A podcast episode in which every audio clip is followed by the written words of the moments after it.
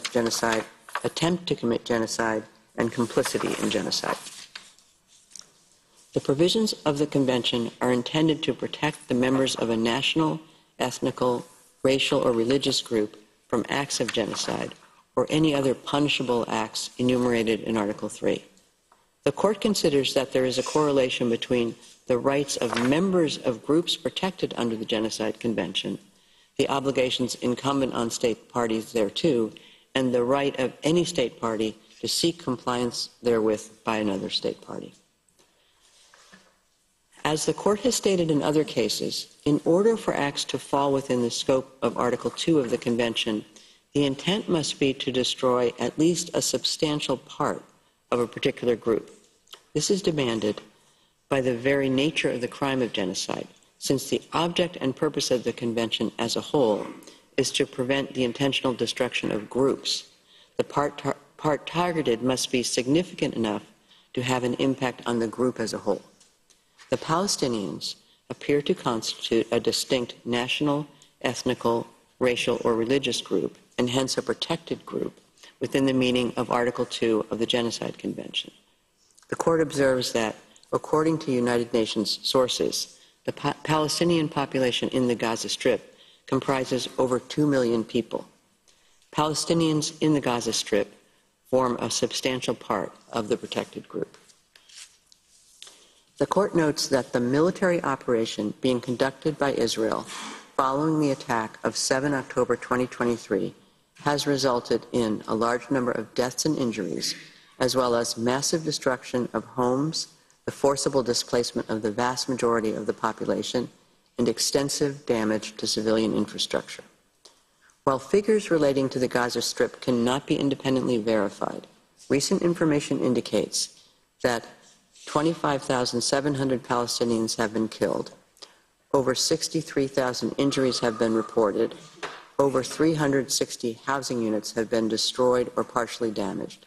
And approximately 1.7 million persons have been internally displaced.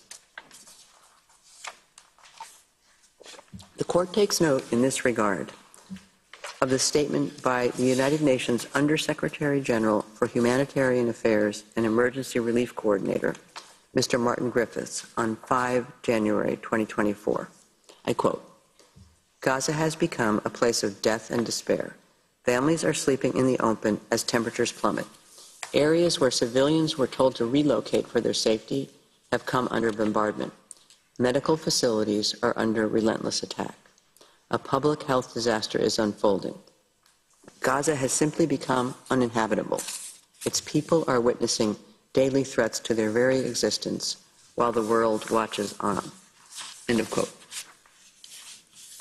Following a mission to North Gaza, the World Health Organization reported that as of 21 December 2023, I quote, an unprecedented 93% of the population of Gaza is facing crisis levels of hunger with insufficient food and high levels of malnutrition.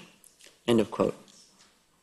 The court further notes the statement issued by the Commissioner General of the United Nations Relief and Works Agency for Palestinian, Palestine Refugees in the Near East, or UNRWA, Mr. Philippe Lazzarini, on 13 January 2024. I quote, It's been 100 days since the devastating war started, killing and displacing people in Gaza following the horrific attacks that Hamas and other groups carried out against people in Israel. It's been 100 days of ordeal and anxiety for hostages and their families.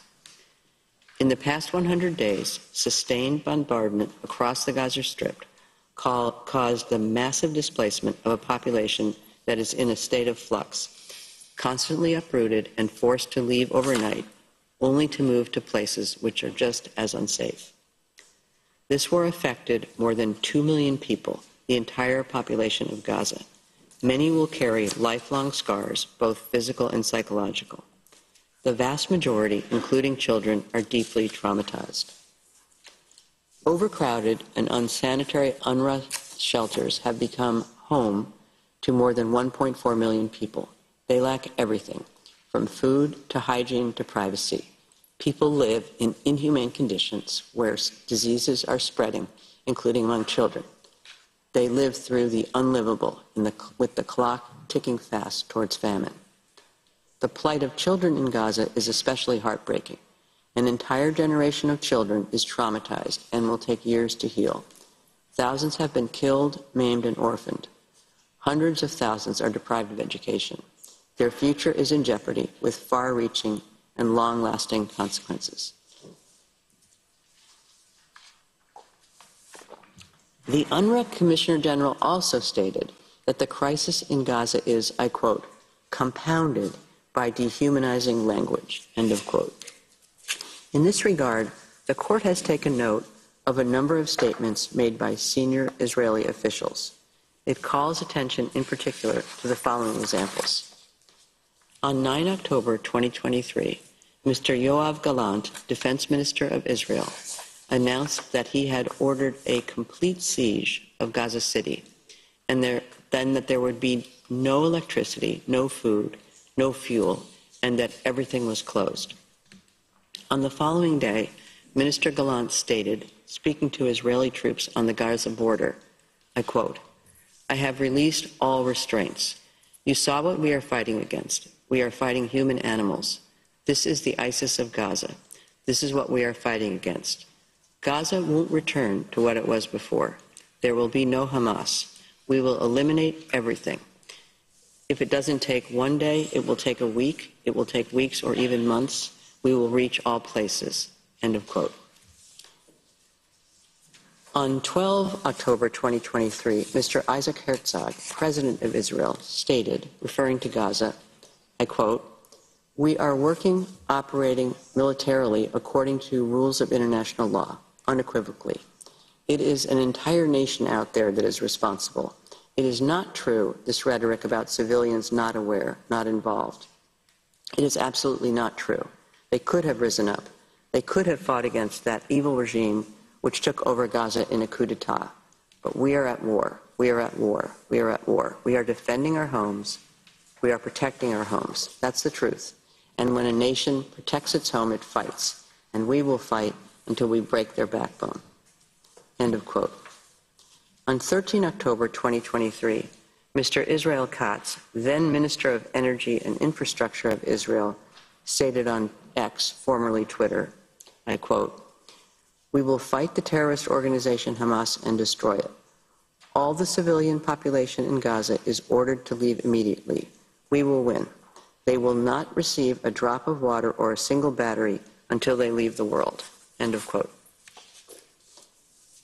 The court also takes note of a press release of 16 November 2023 issued by 37 special rapporteurs, independent experts, and members of working groups part of the special procedures of the United Nations Human Rights Council, in which they voiced alarm over, I quote, discernibly genocidal and dehumanizing rhetoric coming from senior Israeli government officials, end of quote. In addition, on 27 October 2023, the United Nations Committee on the Elimination of Racial είναι το thepressproject.gr και η φάρμα των ζώων. Γεια σας, καλησπέρα. Είμαστε ο Θάνος Καμίλα και ο Κωνσταντίνος Πουλής και έχουμε στο τηλέφωνο τη Λαμπρινή για να μας ε, μιλήσει για αυτό που συμβαίνει αυτή τη στιγμή, να εξηγήσει λιγάκι τι είναι αυτό που περιμένουμε και τι έχει υποθεί μέχρι τώρα. Έχουμε φτάσει στο σημείο που θα ανακοινωθούν μέτρα κατά του Ισραήλ. Αυτά με διακόπτεται ενώ παρακολουθώ. Έχουμε μία απόφαση καταρχήν η οποία λέει ότι εκ των στοιχείων που έχουν, αυτό που το λένε η νομική πρίμα φάση jurisdiction, δείχνει ότι υπάρχει γενοκτονία. Υπάρχει δηλαδή ότι εμπίπτει στο δικαστήριο η προσφυγή. Είναι πάρα πολύ σημαντικό αυτό. Ξεπέρασαν τα τεχνικά και όλα όσα έχει προσπαθήσει να βάλει το Ισραήλ και λένε ότι ναι, έχει δίκιο να ανισχύει η Νότιος Αφρική, για την οποία είπαν ότι έχει πάρει όλα τα μέτρα. Πριν. Δηλαδή όλα τα τεχνικά που είχαν προσπαθήσει να βάλουν έχουν φύγει από τη μέση. Τώρα αναφέρεται αναλυτικά και πάλι στις δηλώσεις των πολιτικών που κάνουν να πιστεύουν ότι πρόκειται για απόπειρα τουλάχιστον γενοκτονίας ή για γενοκτονία. Περιμένουμε τα. Α, υπήρχε αναφορά στη Χαμάς, υπήρχε αναφορά στο κτήμα, ότι από εκεί ξεκινάει, αλλά από εκεί και ύστερα δεν σημαίνει αυτό ότι δεν είναι γενοκτονία. Ουσιαστικά αυτό αφήνουν να εννοηθεί. Και μάλιστα ε, να, δεν ξέρω πώς θα το μεταφράσουμε. Είπε κάποια στιγμή η Ντόναχιου, που είναι η πρόεδρος του δικαστηρίου, και ευτυχώς είναι υπέρ του να τα λένε απλά, να καταλαβαίνουμε και οι μη νομικοί, ότι είμαστε acutely aware, ξέρουμε πάρα πολύ καλά, να το πω έτσι, ποια είναι η, η τραγωδία, η ανθρώπινη που εξελίσσεται όλο αυτόν τον καιρό. Ναι, περιέγραφε πάρα πολύ αναλυτικά ναι. σε ένα σημείο η πρόεδρος το τι έχει συμβεί στη Γάζα. Δηλαδή, κράτησα, κράτησα ότι το 93% είναι μη κατοικήσιμο. Ε, υπήρχε αναφορά ε, σε πάρα πολλά πράγματα στην ανθρωπιστική με κρίση. Του ΟΗΕ, όλα με στοιχεία του ΟΗΕ, του γνωστού συνεργάτη της Χαμάς. Έτσι, να τα λέμε αυτά. Λοιπόν, και θέλω να πω και κάτι ακόμα. Υπάρχει μια πολύ καλή δικηγόρος του Διεθνούς Δικαίου, η οποία είναι μέσα στο δικαστήριο, η Μολκουέλ, η οποία είχε αρχίσει ως εξής. Σήμερα είναι Παγκόσμια ημέρα εκτίμησης του οδοντιατρικού τροχού. Ελπίζω να μην ενισχυθεί αυτό. Και φαίνεται ότι δεν ενισχύεται. Φαίνεται ότι θα έχουμε μια πολύ καλή απόφαση και αναλυτικά μετά. Ναι. Ωραία. Εντάξει, Λαμπρινή. Λοιπόν, σε αφήνουμε να επιστρέψεις να παρακολουθήσεις την, ε, την απόφαση και ξαναμιλάμε μόλις ολοκληρωθεί. Ε, επικοινωνούμε ναι. και πάλι, επειδή εμείς θα ξεκινήσουμε τώρα.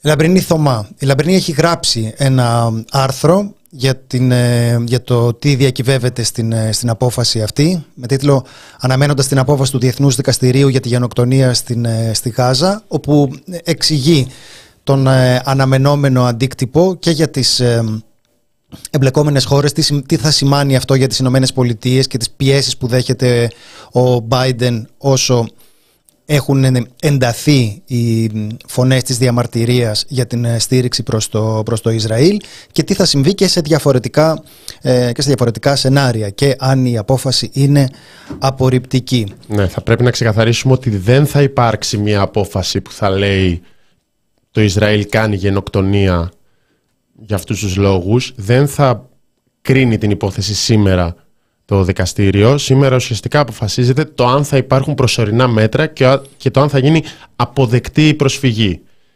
Αυτό φαίνεται να πηγαίνει και δεν έχουμε ακόμα την τελική, τελική απόφαση προς μια σωστή κατεύθυνση. Βλέπω αυτή τη στιγμή το Al Jazeera να, να αναφέρει, να έχει το quote της Προέδρου ότι έχει δικαιοδοσία το δικαστήριο να αποφασίσει για αυτή την υπόθεση. Ακούσαμε σε ένα άλλο σημείο, προηγούμενο σημείο, νομίζω είναι από το σημείο που μεταδόθηκε, μεταδόθηκαν από το ΠΡΕΣ, ότι εμπίπτει στη συνθήκη περί γενοκτονίας η συγκεκριμένη υπόθεση και τώρα, πάλι διαβάζω την Λεζάδα γιατί καταλαβαίνετε ότι δεν ακούμε αυτή τη στιγμή, ότι τα προσωρινά μέτρα μπορούν να διαταχθούν χωρίς να, ακόμα να υπάρξει να υπάρχει ε, απόφαση, απόφαση της, ε, για, για τις γενοκτονίες. Αυτό για να ξέρουμε τι, τι συζητάμε. Λοιπόν, θα, θα έχουμε περισσότερα γι' αυτό. Προφανώς εκτός από αυτά που θα γραφτούν, αν το προλάβουμε μέσα στον, ε, μέσα στο χρόνο της ε, ε, εκπομπής, θα ζητήσουμε από τη Λαμπρινή Θωμά να ξαναβγεί και να μας ε, περιγράψει την, την απόφαση, το τι ακριβώς έχει έχει υποθεί και θα σας το, θα το κάνουμε εκείνη τη στιγμή. γραπτά και μετά. Ναι, σίγουρα η Λαμπρινή θα γράψει αναλυτικά για την απόφαση. Θα το διαβάσετε στο The Press Project. Σε περίπτωση που βλέπετε την εκπομπή Conserve, είναι πολύ πιθανό ότι το σχετικό άρθρο έχει ανέβει ήδη και είναι και πρώτο σέλιδο. Λοιπόν, Θάνο.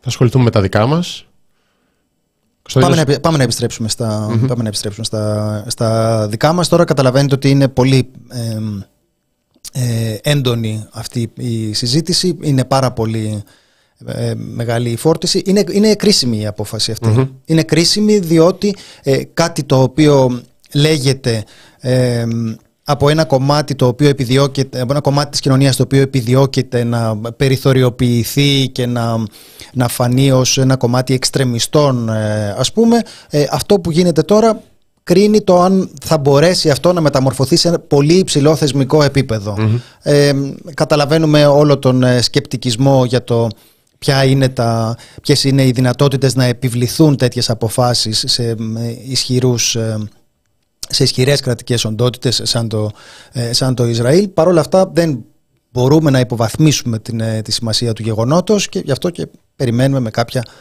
αγωνία. Ναι, και στο κομμάτι της ενημέρωσης και το που στρέφεται η διεθνή κοινή γνώμη Ήδη φαίνεται η σημασία αυτής της απόφασης. Είναι πρώτο θέμα η απόφαση του δικαστηρίου σε όλα τα μεγάλα διεθνή πρακτορία. Εγώ ανέφερα το, το Al Jazeera και το Reuters έχει το ίδιο πρωτοσέλιδο, για να μην θεωρηθεί κάπως μεροληπτικό το, το Al Jazeera.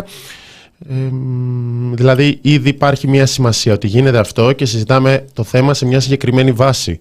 Το αν, το αν αυτή η καταστροφή στη Γάζα, αυτή η ανθρωπιστική καταστροφή, η άνω των 26.000 νεκροί αυτή τη στιγμή και όλο αυτό που γίνεται, το γεγονός ότι ο ΙΕ σήμερα ε, λέει ότι είναι μη κατοικήσιμη Γάζα λόγω της ε, ανύπαρξης ανθρωπιστικής βοήθειας και το συνδυασμό του καιρού, κρύο και λοιπά, οι άνθρωποι χωρίς κουβέρτες, το καταλαβαίνουμε, πέρα από, την, τον πόλεμο. Ε, μιλάμε σε αυτή τη βάση. Και έχει σημασία που μπαίνει το θέμα διεθνώς σε αυτή τη βάση. Η Λαμπρινή το ανέφερε, ένα τελευταίο σχόλιο Κωνσταντίνε, για, πριν πάμε όντως στα δικά μας, το ανέφερε γιατί ηρωνικά ότι ο ΙΕ όργανο της Χαμάς. Αυτό υπόθηκε όντως προς τον Παγκόσμιο Οργανισμό Υγείας. Γιατί ο Παγκόσμιος Οργανισμός Υγείας μίλησε για την ε, καταστροφή των νοσοκομείων, για, τον, για τους βομβαρδισμούς των νοσοκομείων και το απάντησε εκπρόσωπος του Ισραήλ λέγοντας ότι έχετε ταχθεί ανοιχτά υπέρ της Χαμάς. Υποστηρίζοντας ότι δεν αναφέρεται το γεγονός ότι η Χαμάς, όπως υποστηρίζει το Ισραήλ, ε, χρησιμοποιείται αυτά τα νοσοκομεία ως άντρα τρομοκρατών. Αυτά προς τον Παγκόσμιο Οργανισμό Υγείας. Εντάξει, ναι, αυτό θα το, θα το δούμε, αλλά αντιλαμβανόμαστε ότι ακόμη κι αν η απάντηση εκ μέρους του Ισραήλ είναι αυτή, ότι ο Παγκόσμιος Οργανισμός Υγείας ή ότι τα Ηνωμένα Έθνη είναι παρακλάδια τρομοκρατών, ε, αντιλαμβανόμαστε ότι περιορίζεται κάπως η, η εμβέλεια, το πόσο μπορείς να τα πεις αυτά τα πράγματα και πόσους μπορείς να, να πείσεις. Δεν λύνεται, δεν ε, τελειώνει, αλλά αντιλαμβανόμαστε, ξαναλέω, ότι έχει ένα τεράστιο θεσμικό κύρος μια τέτοια, μια τέτοια απόφαση. Δεν είναι ένα αμεληταίο δεδομένο στη συζήτηση. Λοιπόν, να, να γυρίσουμε λίγο στα δικά μας και αν υπάρξει απόφαση, αν ολοκληρωθεί η ομιλία της Προέδρου πριν την ε, λήξη της, ε, της εκπομπής μας, της Φάρμας των Ζώων, θα ξαναμιλήσουμε με την ε, Λαμπρινή για να μας πει. Λοιπόν, σήμερα συνεχίστηκε η δίκη των δολοφόνων του Ζακ. Ε, ήμουν, στο, ήμουν στο δικαστήριο, ε, ήταν η μαρτυρία του ιατροδικαστή, του κυρίου Καλόγρια. Φαντάζομαι ότι τον, ε, τον θυμάστε. Τώρα, αν μη τι άλλο, εσείς θα πρέπει να τον θυμάστε όσες ε, παρακολουθείτε και όσοι το The Press Project και από το ντοκιμαντέρ που είχε κάνει η Τζέννη Τσιροπούλου. Είναι ο ίδιος αυτός που εμφανίζεται στα Κάλαντα. Ε, αυτός είναι ο άνθρωπος που, το, που έχει κάνει την ιατροδικαστική έκθεση, είναι ο ένας από τους δύο που την, που την συνυπογράφουν. Και όπως καταλαβαίνετε έχει μεγάλη σημασία να αξιολογηθεί η ιατροδικαστική έκθεση διότι το επιχείρημα των ε, συνηγόρων υπεράσπισης είναι ότι ο Ζάκ είχε κι αλλιώς, έτσι κι αλλιώς εύθραυστη υγεία. Συνεπώς ε, συνέπεσε μεν με αυτά τα χτυπήματα, αλλά δεν οφείλεται στα χτυπήματα ο θάνατός του. Όσο εξωφρενικό και αν σας ακούγεται αυτό το, το επιχείρημα, θα σας, δια, θα σας διαβάσω ερωτήσεις που έγιναν για να καταλάβετε ποια ήταν η απόσταση ανάμεσα σε αυτό που παρουσίαζε ο άνθρωπος μιλώντας για την ιατροδικαστική έκθεση και τι προσπαθούσαν να εκμεεύσουν επίμονα, όπως ε, συνήθως, οι δικηγόροι της απέναντι πλευράς. Λέει ο Καλόγριας, όταν υπάρχουν τραύματα, αν είναι θανατηφόρα, δεν χρειάζεται να εξηγήσουμε. Όταν υπάρχουν τραύματα, μπορούν τα τραύματα να πυροδοτήσουν ένα μηχανισμό στρες, με την ιατρική έννοια του όρου, δεν εννοούμε το ψυχολογικό άγχος ε, που συνήθως περιγράφουμε ως ε, στρες, και αυτό μπορεί να προκαλέσει έμφραγμα ε, τον ρωτάνε, είναι, είναι κάτι που συμβαίνει συχνά; Δεν συμβαίνει συχνά, αλλά έχω χειριστεί τέτοιες, ε, τέτοιες υποθέσεις. Γιατί είναι κρίσιμο αυτό, ξαναλέμε. Ο ισχυρισμός της, ε, των ε, συνηγόρων των κατηγορουμένων είναι ότι δεν τον σκότωσαν αυτοί. Υπήρχε θανατηφόρο χτύπημα; Όχι. Η ιατροδικαστική έκθεση περιγράφει ότι δεν υπήρξε κάποιο έβριμα το οποίο να δικαιολογεί τον θάνατό του. Δηλαδή, η καρδιά του ήταν υγιής. Δεν υπήρχε έβριμα. Τώρα, ρωτάει ο εισαγγελέας. Ε, είχαμε δει, λέει, πιο πριν τον, ε, τον ε, Ζαχαρία Κωστόπουλο μέσα στο κατάστημα ε, σε μια κατάσταση πολύ πιεσμένη και να καταβάλει εργόδη προσπάθεια. Αυτή η εργόδης ε, προσπάθεια, λέει, μπορεί να, να επηρεάσει. Σε τι διαφέρουν τα χτυπήματα από την εργόδη προσπάθεια που έχει προηγηθεί. ρωτούσε ο εισαγγελέας, ο οποίος παρεμπιπτόντος είναι αυτός ο οποίος ε, άφησε τον ε, Χορταριά έξω μετά από δύο μήνες στην ε, φυλακή. Και αναρωτιέσαι, ε, το ερώτημα εδώ πέρα είναι σε τι διαφέρει το να σε κλωτσάνε στο κεφάλι από το να μην σε κλωτσάνε στο κεφάλι; Αυτή είναι εκεί συμπυκνώνεται ας πούμε αυτό το, αυτό το ερώτημα. Λέμε ότι όπως ρωτούσε η Κλειόπα Παπαντολέων ε, συνήγορος της οικογένειας με την υποστήριξη κατηγορίας αν είχε σταματήσει νωρίτερα, δηλαδή θα είχε πεθάνει; Ο ιατροδικαστής απαντά, δεν μπορώ να απαντώ σε ε, υποθετικές ερωτήσεις, δεν θέλω να απαντώ σε υποθετικές ερωτήσεις, αλλά οπωσδήποτε εξηγεί κάτι πολύ απλό. Αν ένας άνθρωπος περάσει ένα τροχαίο ας πούμε και μετά από μισή ώρα πεθάνει στο νοσοκομείο, είναι κοινή λογική λέει ότι αυτό δεν θα είναι ασύνδετο από το, από το τροχαίο, αν αυτός πεθάνει από καρδιά μέσα στο νοσοκομείο. Στην προκειμένη περίπτωση αυτό αφού δεν έχουμε άλλον μηχανισμό που να το εξηγεί, το αποδίδουμε στα τραύματα. Αυτό έχει πει στην έκθεση, αυτό είπε και σήμερα στο δικαστήριο. Το τραύμα που λέει που κάνει μόνος του, ρωτάει, ε, μπορεί να οδηγήσει σε ισχυμικού τύπου αλλοιώσεις. Ποιο τραύμα που κάνει μόνος του, τι εννοούμε; Γιατί υπάρχει, ξέρετε, ε, όλο όλη αυτή η εικόνα του Ζακ, ο οποίος βγαίνοντας από το μαγαζί, τραυματίζεται, καταλάβατε; Αυτό που δεν το κάνανε οι άλλοι. Απαντά κοφτά και πάρα πολύ ε, απόλυτα ο ιατροδικαστής, αν δεν είχε τα τραύματα δεν θα είχε πεθάνει. Το, το λιποθυμικό επεισόδιο που είχε σημειωθεί νωρίτερα, κάποια στιγμή, μήνες νωρίτερα, όταν έκανε πρόβες και είχε λιποθυμήσει, έχει συντελέσει. Σε καμία περίπτωση είναι η απάντηση. Αν δεν διαπιστώνεται στα όργανα, επειδή το, το ρωτάνε, ξέρετε, οι, οι ερωτήσεις έχουν πάντοτε αυτό το περιεχόμενο. Ε, τα φάρμακα που έπαιρνε για το AIDS, αν έπινε αλκοόλ σε συνδυασμό με τα φάρμακα, απάντηση. Αν δεν διαπιστώνεται στα όργανα, δεν έχουμε δικαίωμα να επικαλεστούμε μια προηγούμενη βλάβη. Δεν θα μπορούσε να τη βοηθήσει, αφού έχουμε εικόνα για όλα τα όργανα. Όπως και να προκλήθηκαν ε, τα τραύματα, αυτά, αυτά συντέλεσαν. Δεν μπορούμε να ποσοτικοποιήσουμε σε ποιο βαθμό το καθένα. Και εκεί πάλι επέμειναν.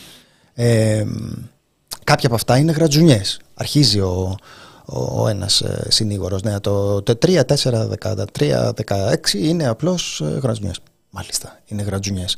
Ε, αυτές τι, τι μπορεί να κάνουν οι γρατζουνίτσες; 16. Ε, είναι 22 τα συνολικά. ναι, ναι, ναι. Δηλαδή είμαστε σε μια κατάσταση όπου λες το 3, το 4, το 16. Από τα 22. Ναι.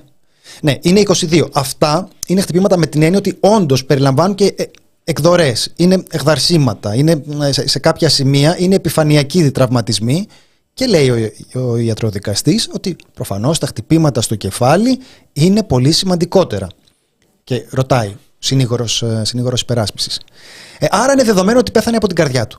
Πέθανε από ισχυμικές αλλοιώσεις του μυοκαρδίου συνεπία πολλαπλών τραυμάτων μην το λέμε μόνο του γιατί μπορεί να ακουστεί κάπως παραπλανητικό αν πεις ότι πέθανε από την καρδιά του.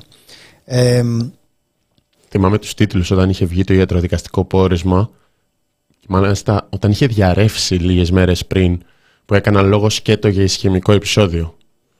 Μας Ακριβώς. Τους τίτλους, τίτλους. Μιλάει ε, ο, ο ένας από τους δύο δικηγόρους και, και λέει ο θυμόσοφος λαός λέει ότι κάποιος ε, μπορεί να πεθάνει από το φόβο του.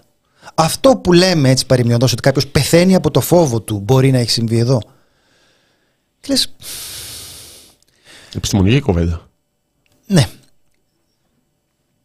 Έχουμε καταγεγραμμένα τα τραύματα και στην ιατροδικαστική έκθεση και όλο τυχαίως και ε, στο βίντεο.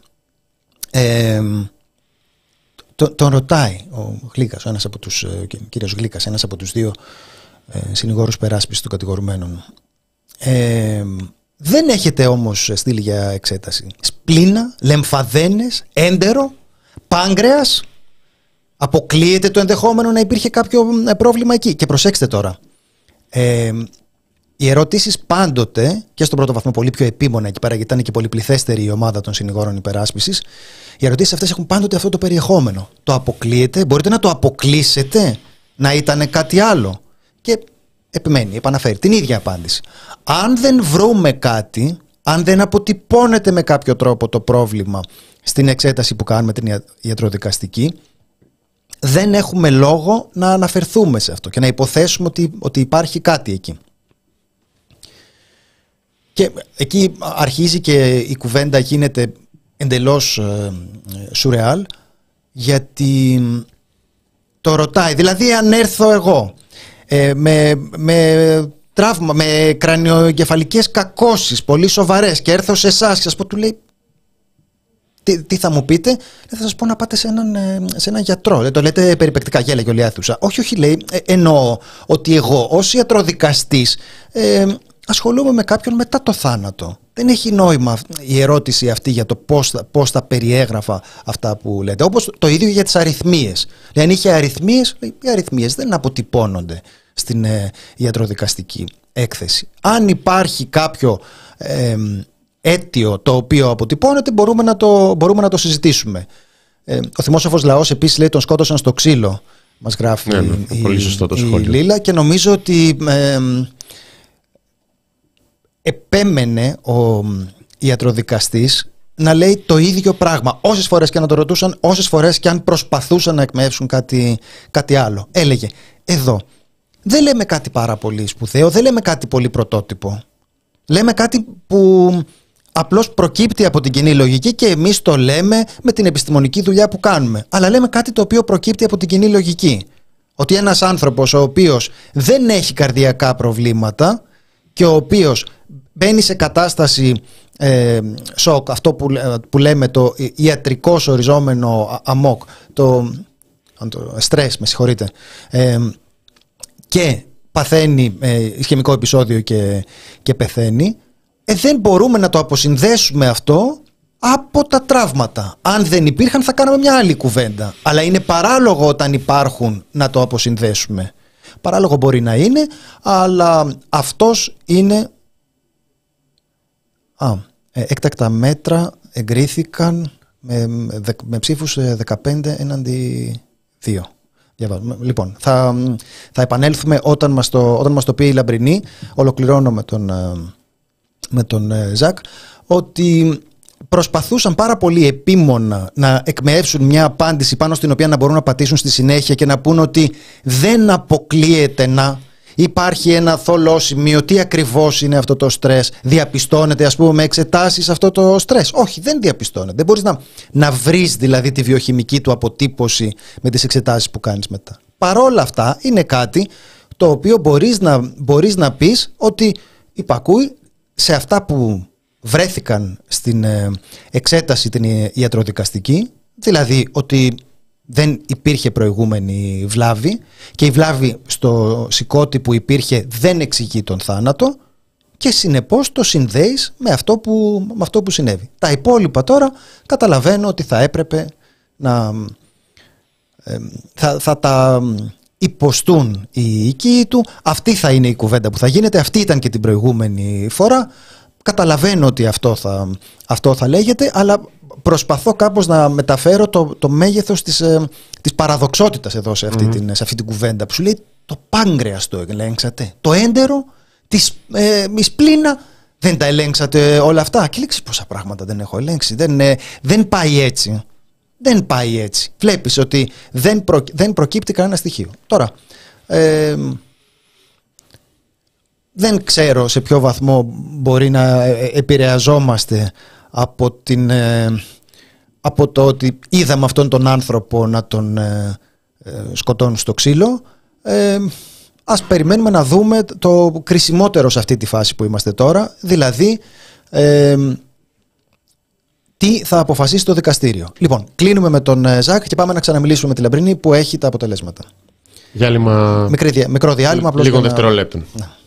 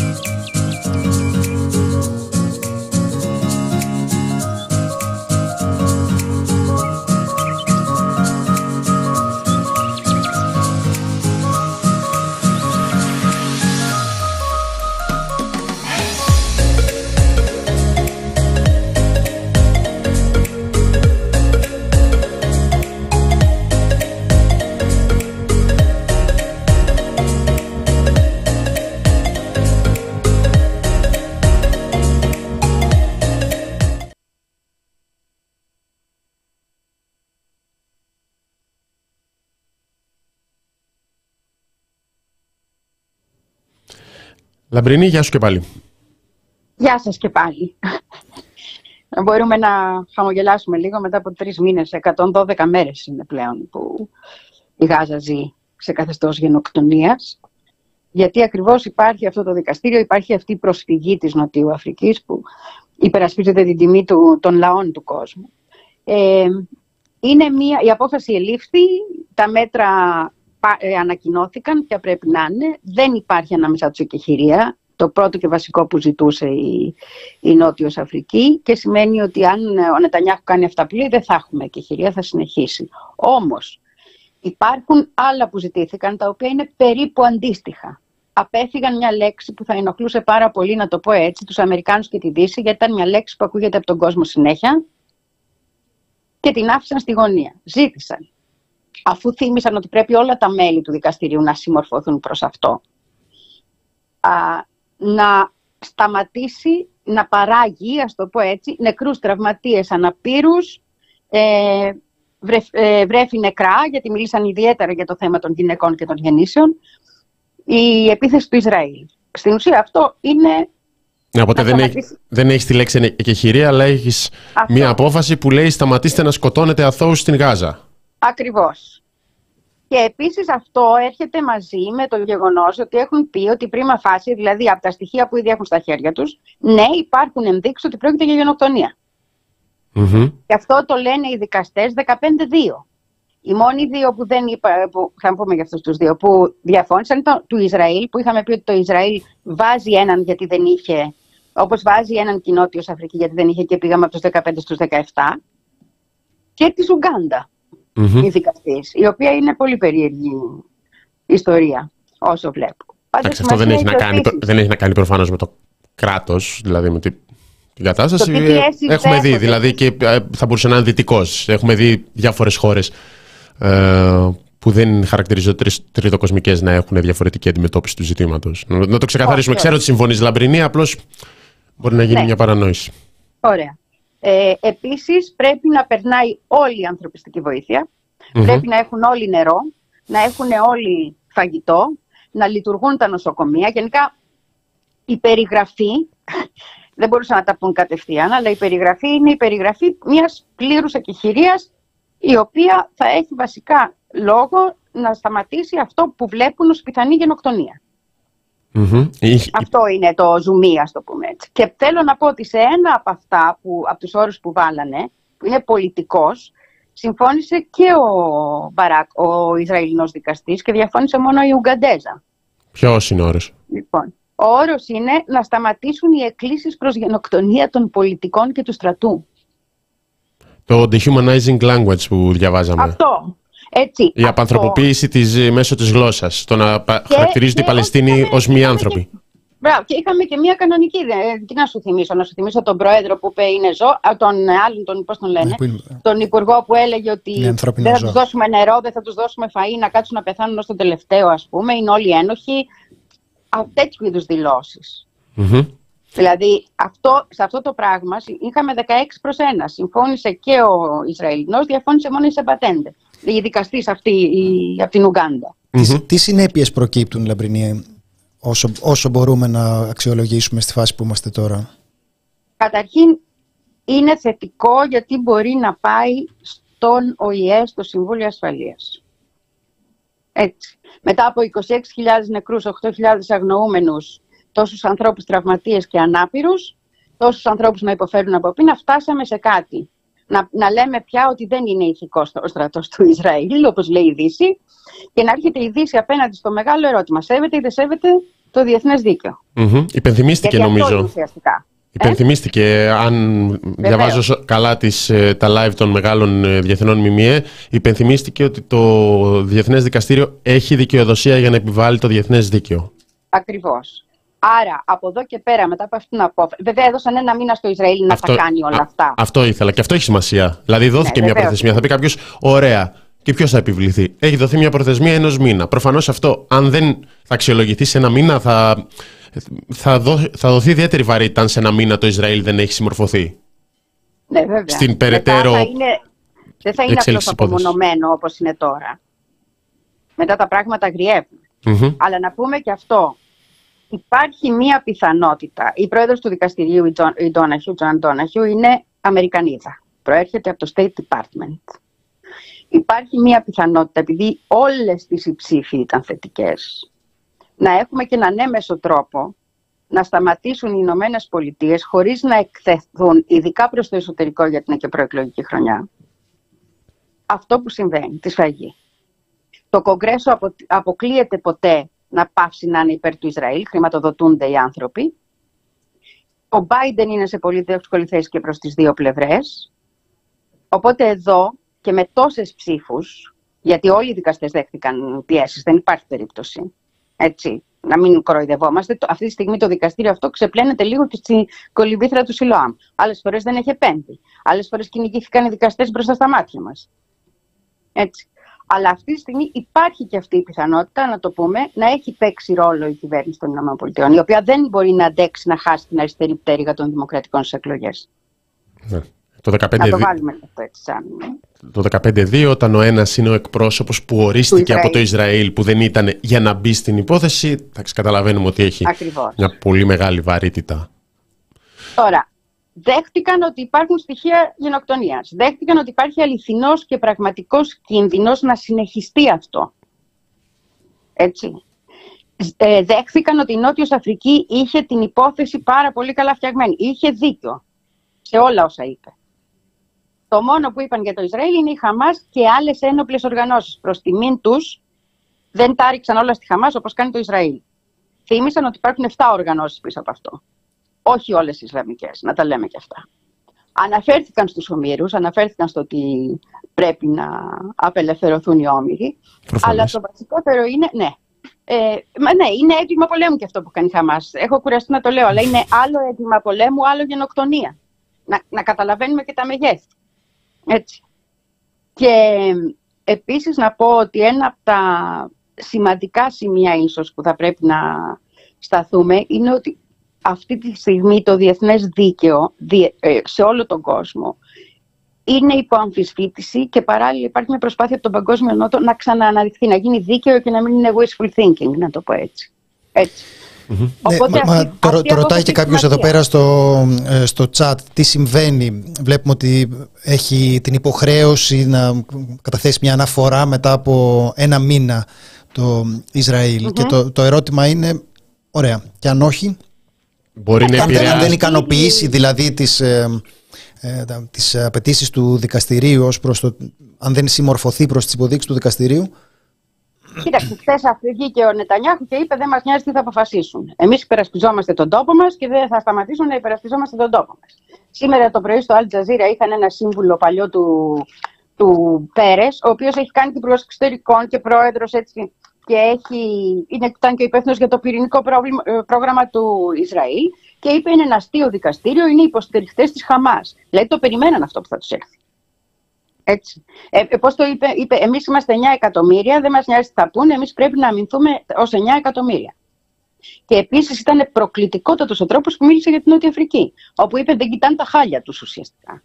Έχουν τόσα εσωτερικά προβλήματα να κοιτάξουν τα χάλια τους. Δηλαδή αυτή τη στιγμή το Ισραήλ λέει: Εγώ εναντίον του πλανήτη θα κάνω αυτό που θέλω. Αυτές είναι οι δηλώσεις. Το τι γίνεται από πίσω είναι άλλο θέμα. Έχει και κάποιες χρυσές σελίδες η Νότια Αφρική. Δηλαδή, αναφέρεται και ως θετικό παράδειγμα όταν αποτείναξε το Apartheid. Ε, και ακριβώς μπορεί να αναγνωρίσει το Apartheid και μπορεί να αναγνωρίσει τη γενοκτονία. Όπως και οι άνθρωποι στην Αμίβια. Και αυτή τη στιγμή, όσες δυτικές κυβερνήσεις είχαν βγει υπέρ του Ισραήλ, να το πούμε και αυτό, είναι εκτεθειμένες η απόφαση, έστω και αν είναι πρίμα φάτσι, λέει ότι αυτές οι κυβερνήσεις αρνήθηκαν να δουν τι συμβαίνει. Μόνο η Νότιος Αφρική πήγε και είπε: Παιδιά, αυτό συμβαίνει. Και μάλιστα πήρε όλα τα βήματα και δόλεψε κτλ. κτλ σε κάθε επίπεδο.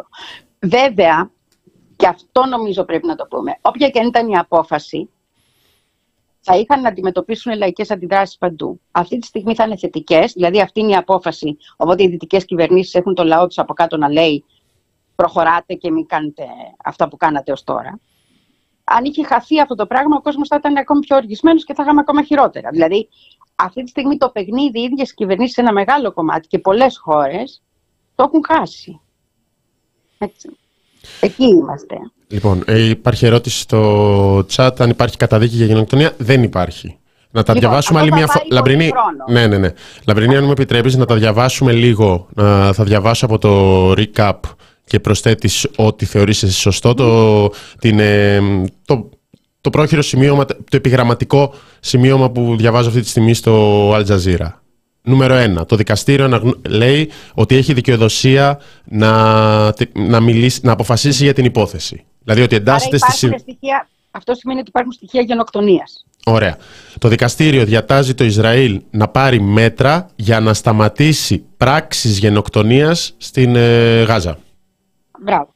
Το δικαστήριο λέει ότι το Ισραήλ πρέπει να, να μην επιτρέψει και να τιμωρήσει ε, διέγερση, παρακίνηση, παρακίνηση σε γενοκτονία, στην ε, Γάζα. Εδώ να προσθέσω ότι έγινε ειδική αναφορά σε δήλωση του Υπουργού Άμυνας του, του Ισραήλ. Αυτό το άκουσα δηλαδή πριν βγούμε στην εκπομπή. Και για όχι την, μόνο, για... του Προέδρου τα είπαν όλα. Ναι, ναι, ναι, για τη δήλωσή του π.χ. για τους, ότι πολεμάμε εναντίον άγριων ζώων. Αυτό αναφέρθηκε ε, συγκεκριμένα.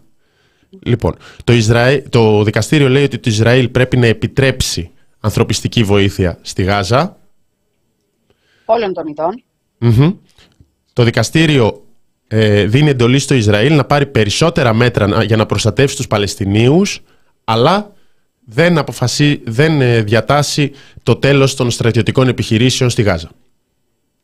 Ακριβώς εδώ είναι το σημείο που σου είπα, γι' αυτό φαίνονται οι πολιτικές πιέσεις. Δηλαδή υποχρεωτικά για να προστατεύσουν και τις Ηνωμένες Πολιτείες που έχουν κρατήσει μια συγκεκριμένη στάση και ορισμένες δυτικές κυβερνήσεις έτσι, απ' τη μια θέλουν να πιέσουν το Ισραήλ να σταματήσει αυτό, απ' την άλλη αποφεύγουν με κάθε τρόπο να πούν τη λέξη χείρια. Το ceasefire δεν έπρεπε να ακουστεί. Και αυτό και έγινε. Το περιγράψανε περιφραστικά ουσιαστικά όμως. Μάλιστα. Λαμπρινή. Θέλω να...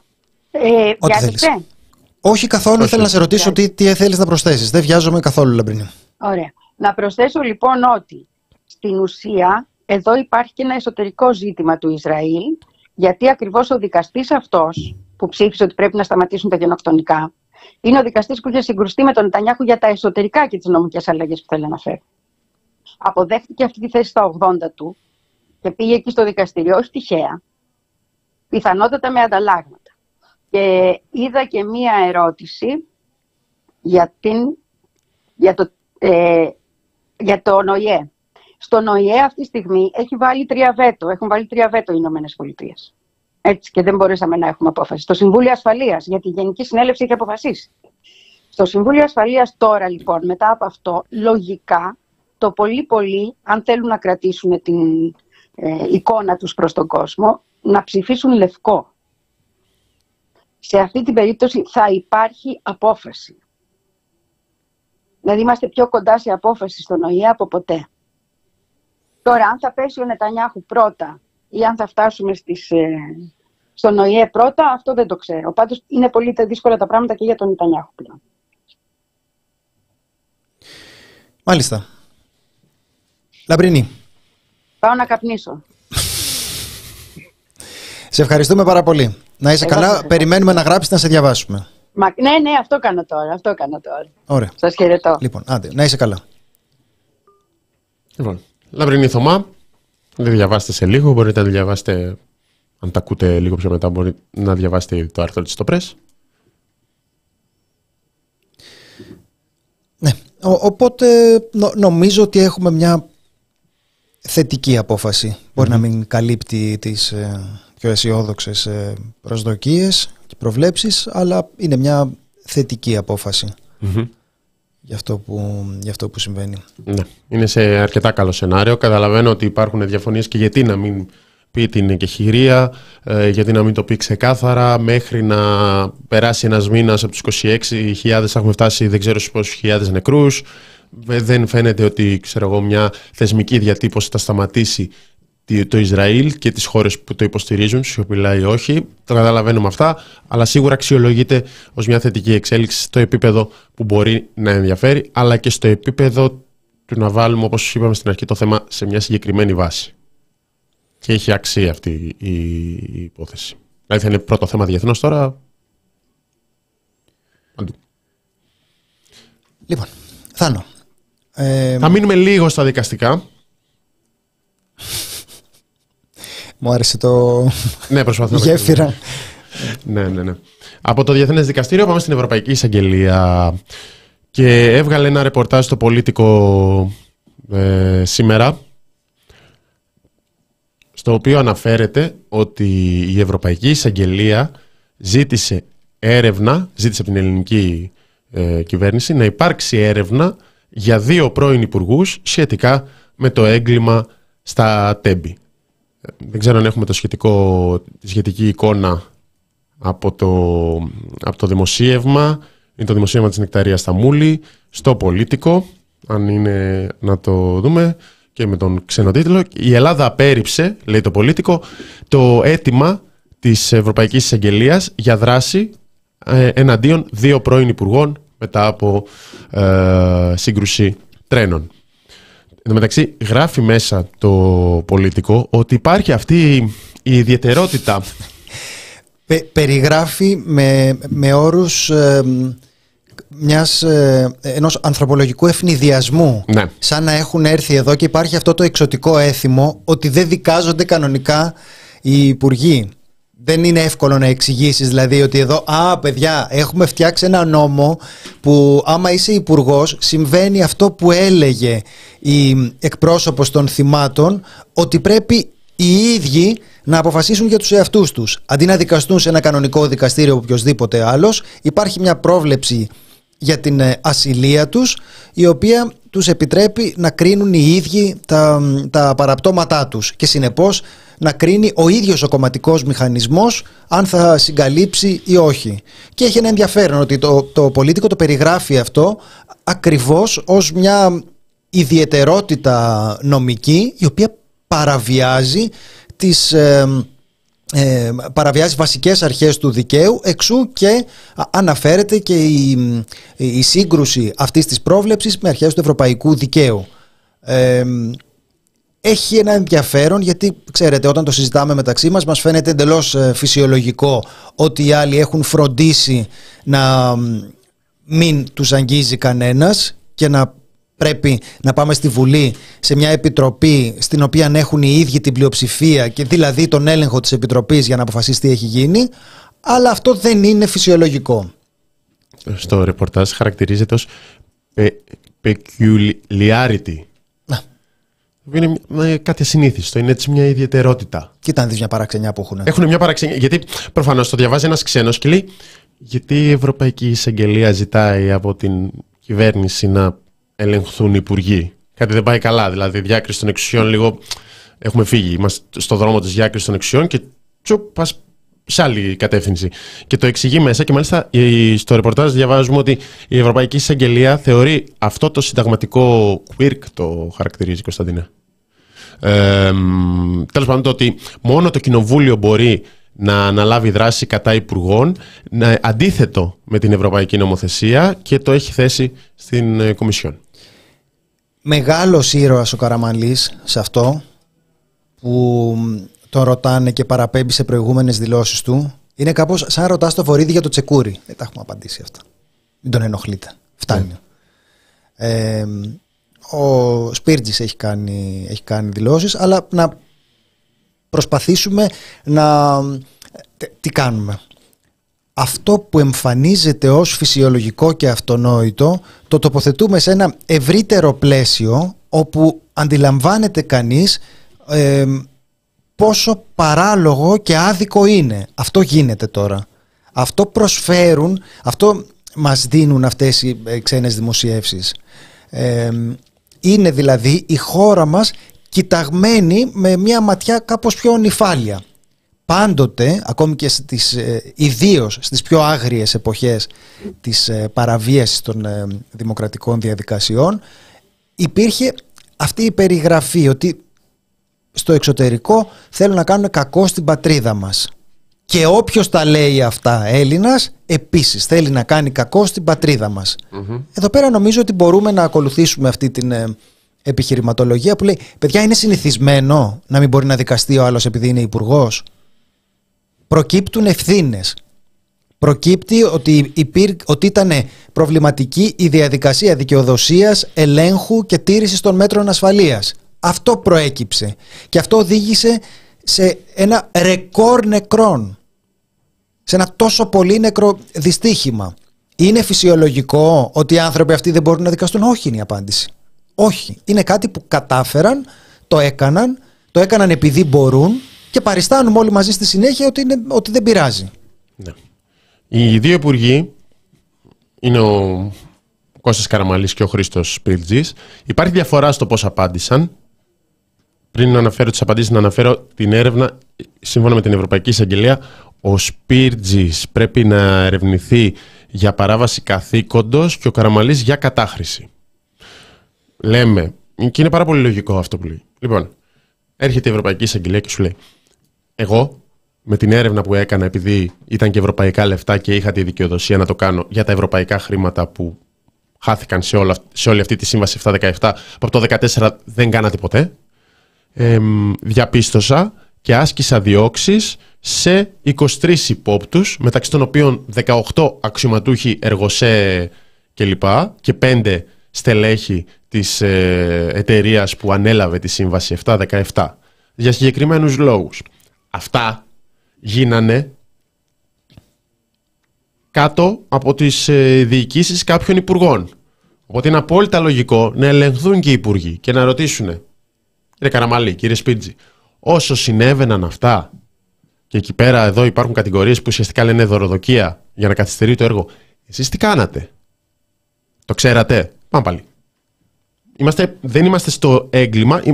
Το έγκλημα είναι η συνέπεια αυτού που συζητάμε. Υπάρχει διαφορά. Είπε ο Κωνσταντίνος στην απάντηση του Κώστα Καραμέλη. Ο Κώστας Καραμέλης.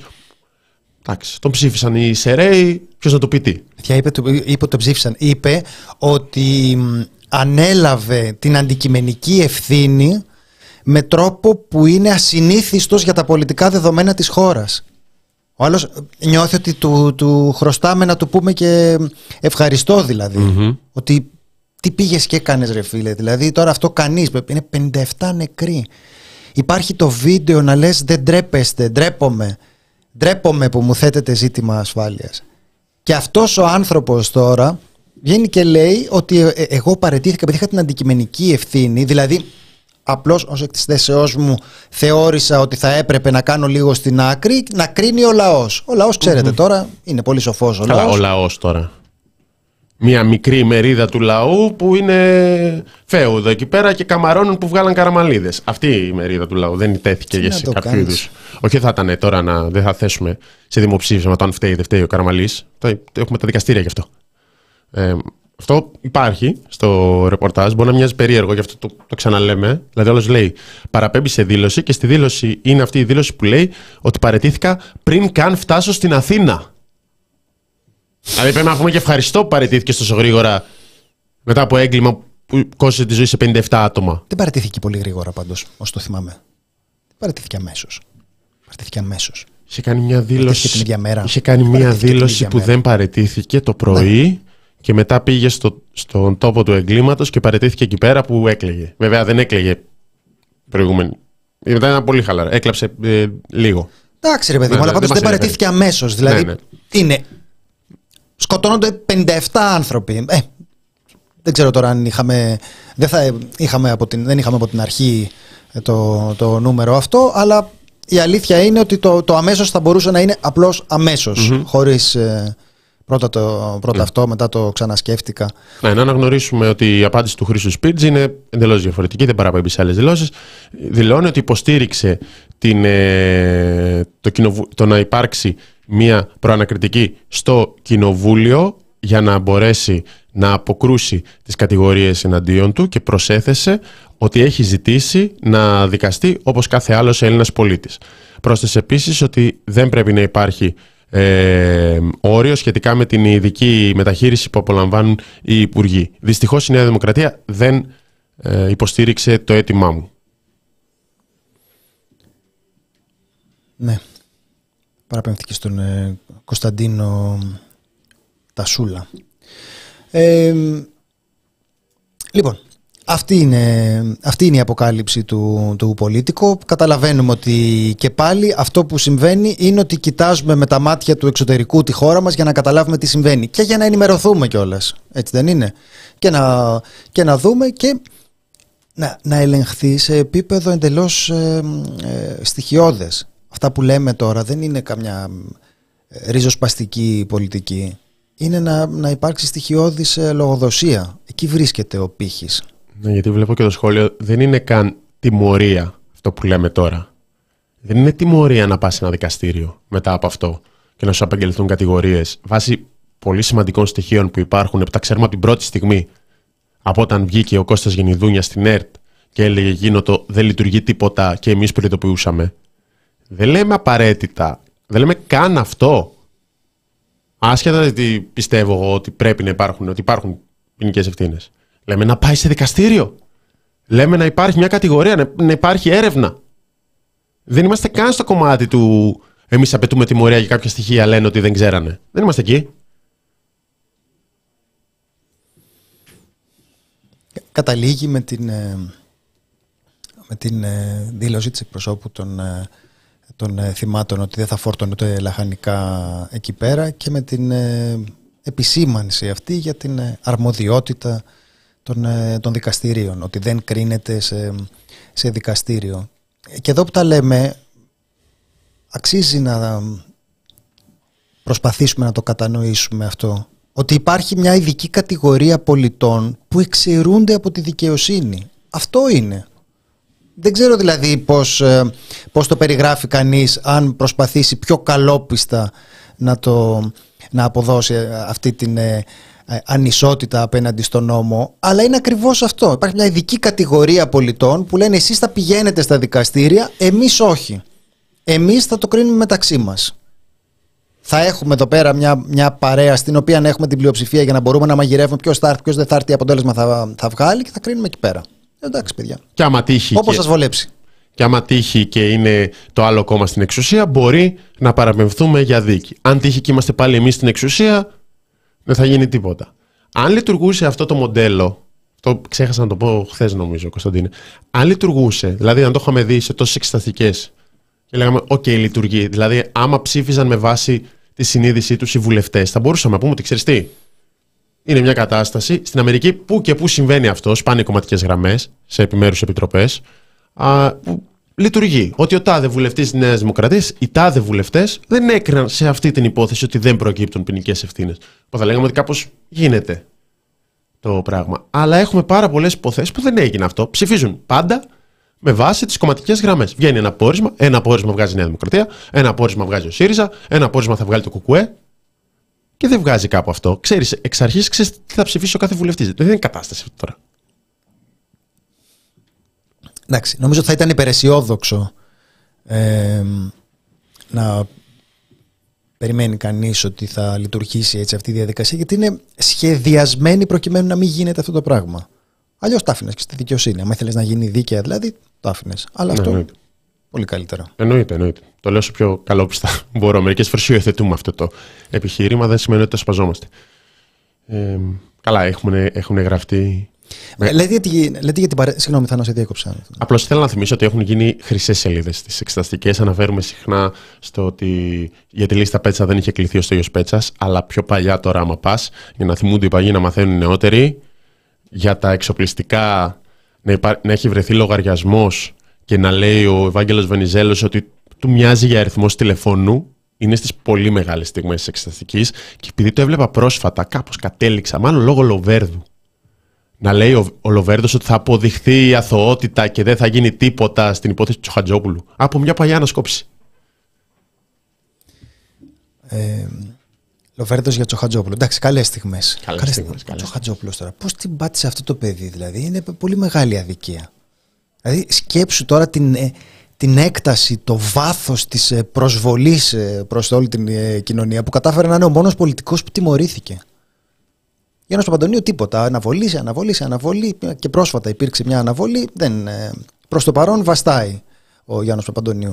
Ενώ Τσοχατζόπουλος κατάφερε να είναι. Δηλαδή είναι φοβερό ρεκόρ αυτό. Δηλαδή, Προσπαθείς να διανοηθείς ε, σε τι βαθμό είχε πια προκαλέσει αυτός ο, αυτός ο άνθρωπος ώστε να, να μην γίνεται, να μην μαζεύεται πια με τίποτε; Είχε, έχω την αίσθηση ότι είχε κάνει, ήταν εκτός πολιτικής, είχε αποχωρήσει, υπήρχε και εκείνο το έτοιμο, δεν έχει πληρώσει ποτέ κανείς και είχε κάνει και πάρα πολύ lifestyle και υπερέκθεση του πλούτου του με εκείνο το γάμο.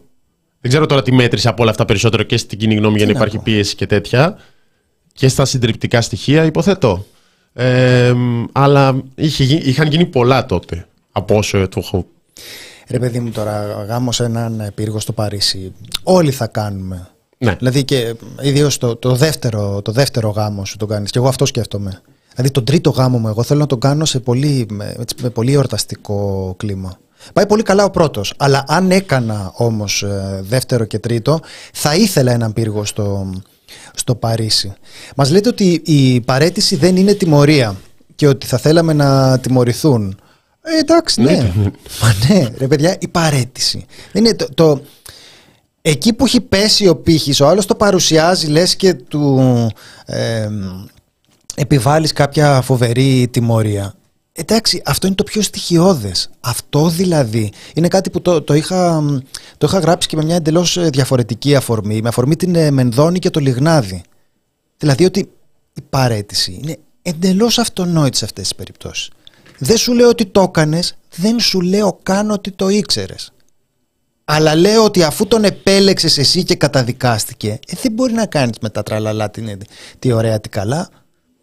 Και σε αυτή την περίπτωση εδώ πέρα η παρέτηση θα ήταν το στοιχειώδες. Δηλαδή το λιγότερο που μπορείς να περιμένεις ότι αυτός ο άνθρωπος δεν θα μπορεί να έχει μούτρα να συνεχίσει να ασκεί τα καθήκοντά του.